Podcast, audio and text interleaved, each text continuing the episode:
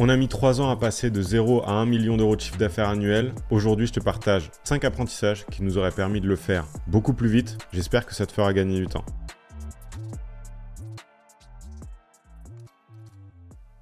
Épisode un petit peu particulier cette semaine. Je suis tout seul. J'ai des guests bookés pour les semaines à venir, mais j'avais un trou dans le calendrier. Donc je me suis dit, on se défile pas, Thomas. T'as dit que tu sortais un épisode par semaine. Tu sors un épisode par semaine, donc ce sera un épisode solo sur la thématique suivante. Cinq apprentissages clés que je retire de euh, notre trajectoire, du voyage qu'on a, qu'on vécu en, en cherchant à faire passer Tierfest de 0 à 1 million, ce qui nous a pris à peu près 3 ans. Ce qui est intéressant, c'est que notre quatrième année d'activité, on va rajouter un million en l'espace d'un an, là où on a mis trois ans à franchir ce premier million. Donc c'est assez marrant de voir à quel point la croissance n'est pas linéaire. Mais en réfléchissant, du coup, à ces trois, quatre dernières années, euh, j'en ai tiré cinq apprentissages plus un bonus, je te spoil, reste jusqu'à la fin, euh, qui, qui devrait te permettre de réussir à aller plus vite que nous. Et sans perdre de temps, je vais rentrer directement dans le vif du sujet. L'apprentissage numéro un, c'est la notion de product market fit. C'est quelque chose dont on entend beaucoup parler. Euh, alors, si tu suis un petit peu tout les, le contenu qui est créé autour de l'entrepreneuriat dans le monde du SaaS, etc., euh, c'est quelque chose euh, dont on entend parler depuis des années déjà. J'avais jamais vraiment compris à quel point c'était puissant avant de, d'être témoin de ce que ça pouvait générer pour une boîte comme Tierfess, parce que je vois clairement un avant et un après quand on a vraiment affirmé notre positionnement, qu'on s'est dit bah voilà, on est une agence social média pour les marques de l'agroalimentaire. Clairement, à ce moment-là, la boîte a décollé et la croissance s'est drastiquement accéléré. Si tu te poses la question de savoir si tu as trouvé ton product market fit, bah il y a de fortes chances que ce soit pas le cas parce que crois-moi, quand tu l'as trouvé, ça va vite, ça va très vite. Et ton plus gros problème à ce moment-là, c'est pas de te poser la question de savoir comment tu vas trouver des clients, c'est de te poser la question de savoir comment tu vas absorber la croissance à laquelle tu es confronté.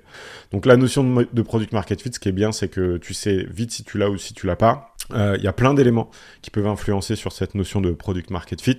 Il y a euh, évidemment le marché que tu vas aller servir, il y a les besoins de ce marché, il y a la structuration de ton offre. Aussi bien, tu es sur le bon marché, tu es sur le bon besoin, mais peut-être que ton offre est mal structurée. Si tu as un doute ou si tu questionnes sur ce sujet-là, sache que j'ai créé une formation gratuite par email qui s'appelle Développe ton monopole. J'aime bien cette notion de monopole, on entend beaucoup de créateurs parler de monopole personnel, etc. Et je trouvais intéressant, au-delà de, de, la définition économique du terme qu'on en a, à savoir, euh, tu as la très grosse majorité voire la quasi-totalité des parts de marché sur ton segment de marché, je trouvais intéressant de réfléchir à cette notion de monopole à travers le prisme de comment tu fais pour développer un positionnement qui soit unique pour que euh, tu puisses trouver ton product market fit et accélérer l'attraction de, ta boîte, euh, accélérer le momentum et la croissance de ton entreprise. Et donc du coup, j'ai fait une formation par email qui est complètement gratuite, 4000 mots, 4 emails euh, sur les concepts clés pour moi qui peuvent t'aider à structurer et à trouver ton, ton positionnement. Le lien pour s'inscrire est en commentaire. Le deuxième apprentissage euh, que je retire de ces trois dernières années, c'est que les standards sont la seule chose qui scale. Euh, alors déjà, parler de scalabilité dans le cadre d'une boîte de service, c'est un abus de langage, parce qu'on ne parle pas vraiment de scalabilité. On parle d'hypercroissance si on veut, mais pas vraiment de, scalabilité, puisque la notion d'économie d'échelle n'a pas vraiment de sens, puisqu'on vend du temps et donc euh, de l'humain. Mais cette notion de standard, elle est hyper importante pour moi, parce qu'à mesure que ta structure va grandir, c'est ce qui va te permettre de t'assurer que tu ne perds pas en niveau de qualité par rapport aux prestations qui sont délivrées qui est quand même le nerf de la guerre, puisque euh, tu as deux enjeux. Hein. Le premier, c'est de réussir à signer ton client, puis une fois que tu as signé ton client, c'est délivrer une prestation de qualité pour, un, le fidéliser, et deux, faire en sorte qu'il te recommande. Pour moi, c'est vraiment, euh, tu, dois te focaliser exclusivement là-dessus au départ. Et si ta structure est en croissance rapide, un des meilleurs moyens pour t'assurer de ne pas perdre en qualité au niveau des, prestations qui sont délivrées, c'est de définir en amont, le plus tôt possible, tes standards.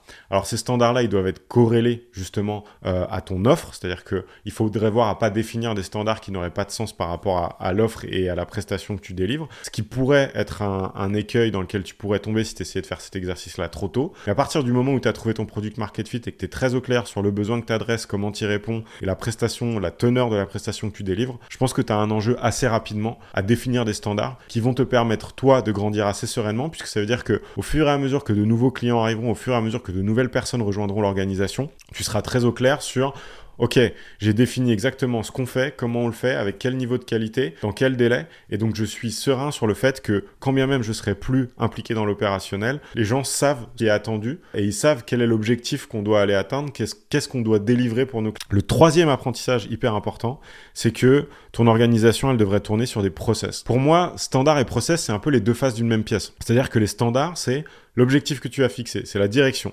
Les process, c'est dire à ton équipe exactement comment on va faire pour atteindre cet objectif, comment on va faire pour atteindre la destination qu'on s'est fixée. Euh, le gros enjeu des process, qui doivent être suffisamment définis pour, pour, que les gens comprennent exactement ce que tu en termes de, de travail à fournir, mais ils doivent être aussi suffisamment souples, euh, flexibles, pour que tu puisses euh, les réviser et les faire évoluer à partir du moment où tu as le sentiment que ces process-là ne servent plus tes standards.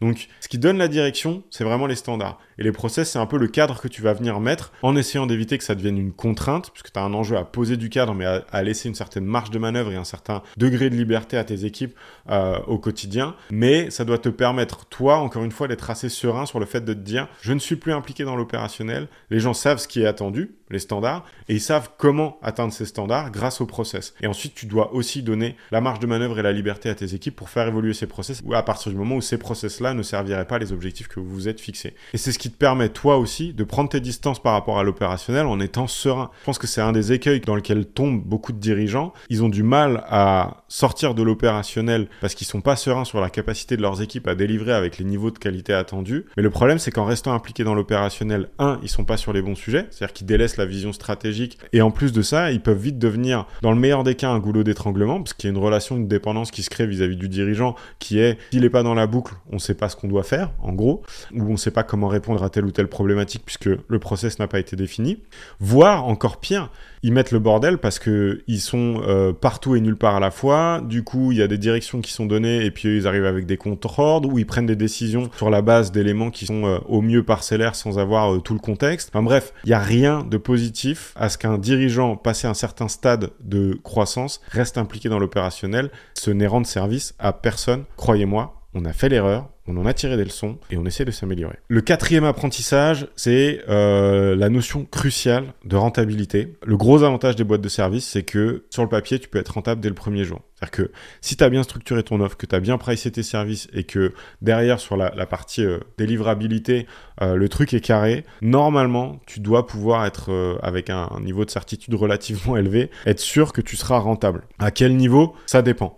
des boîtes de services qui ont des offres très standardisées et qui sont ultra bien processés, type agence productisée, peuvent avoir des niveaux de rentabilité très élevés, style 40 ou 50%. Le problème des offres euh, et des agences productisées, c'est que potentiellement tu te coupes d'une partie de ton marché qui est à la recherche d'un certain niveau de personnalisation. Donc ça, après, c'est aussi à toi de voir ce que tu as envie de délivrer, mais formule agence productisée ne convient pas à, tous les marchés ou à toutes les typologies d'annonceurs. Les agences productisées, taux de rentabilité qui peut être potentiellement euh, assez élevé. Les boîtes de services un peu plus classiques, quand elles sont pas dans un contexte de croissance hyper rapide euh, comme celui qu'a connu Tirefest ces trois dernières années, on va globalement plutôt être sur des taux de marge autour de 25-30% pour des agences qui sont, on va dire, euh, de consolidation et qui sont pas trop mal gérées. Et puis des agences en croissance très rapide. N'y a pas d'investisseurs et que tu as peu recours aux prêts bancaires, bah, ça veut dire que mécaniquement, la croissance, il faut la financer et donc tu la finances avec tes fonds propres. Et forcément, ça impacte le taux de marge. Mais c'est OK si tu sais pourquoi et euh, si tu es au clair sur où va ton argent.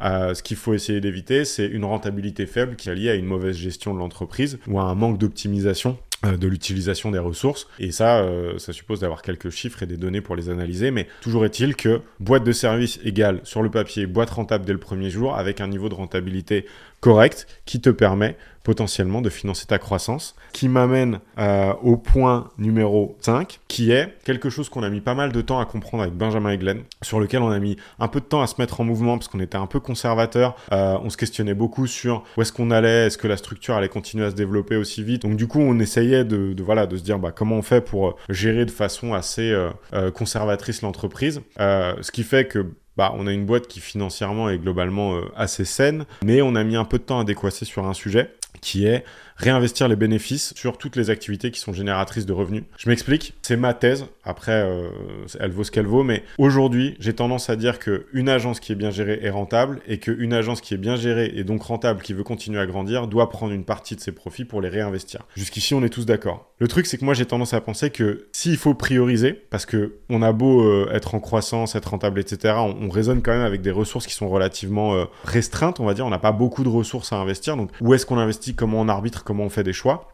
Le pari qu'on a fait avec Benjamin et Glenn, c'est de se dire, on va investir en priorité sur les activités génératrices de revenus. Donc ça va être euh, notre stratégie marketing, ça va être faire des campagnes de publicité, faire appel à un freelance pour nous accompagner sur un sujet euh, en particulier, euh, consolider le pôle sales, etc., etc. En se disant que ces activités qui vont nous permettre de générer du nouveau business, bah, le nouveau business qu'on va faire rentrer, le CA que le nouveau business qu'on va faire rentrer va générer, va nous permettre de financer tout ce qui touche à la structuration des opérations.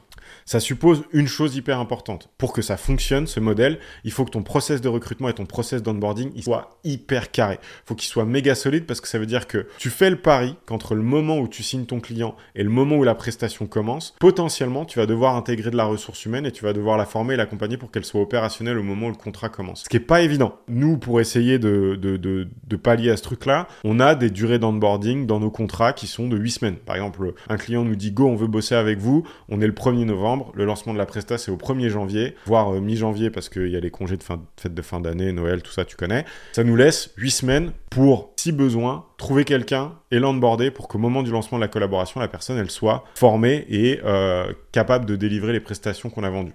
Dans les faits, ça se passe rarement comme ça parce qu'on essaie d'avoir quand même un petit peu de marge de manœuvre. Mais si tu veux faire ce pari-là de dire on investit en priorité sur les activités qui sont génératrices de revenus et le nouveau business, le CA généré par le nouveau business va nous permettre de financer la structuration opérationnelle, ça veut dire que recrutement et onboarding doivent être ultra, méga, giga carré et ultra solides. On a la chance d'avoir des super managers qui gèrent ça très bien, donc du coup, pour nous, ce n'est pas trop un sujet. Et le dernier apprentissage bonus, le point clé, quelque chose que j'ai mis pareil un peu de temps à réaliser. Pourtant, cette phrase, je l'ai entendue plusieurs fois ces dernières années c'est le fondateur de Twitch, Justin Khan, je crois, qui euh, a eu cette phrase qui a été répétée un million de fois dans un million de podcasts. First time founders focus on the product, second time founders focus on the distribution. J'ai un accent affreux, il est terrible, je le sais, pas besoin de me le dire en commentaire, je le sais. Mais euh, j'aime bien cette idée de dire euh, l'écueil dans lequel euh, on peut, être, peut avoir tendance à tomber, c'est de se focaliser exclusivement sur le produit, sans se poser la question de savoir comment on va faire connaître ce produit au monde entier. Et la notion de distribution, elle regroupe plein de choses. Euh, elle regroupe en partie, par exemple, le fait de mettre en place des partenariats stratégiques pour faire connaître ton offre de service. Ça va être tout le travail que tu vas pouvoir faire sur ton personal branding en tant que founder ou CEO de ta boîte. Ça va être tout le travail que tu vas faire sur monter un programme d'ambassadeur avec tes salariés pour que eux aussi contribuent à faire connaître ton entreprise. Toutes les ressources que tu vas mettre sur la communication de ta boîte, sur les réseaux sociaux ou sur ta strat SEO ou autre. Bref, tous les leviers toutes les opportunités que tu vas avoir de communiquer sur ce que tu fais pour faire connaître ton activité. Et je pense qu'au départ, les gens passent énormément de temps sur leur offre, leurs produits, euh, la structuration, etc. Ce qui est hyper important. Encore une fois, c'est un prérequis pour pouvoir grandir dans des conditions saines.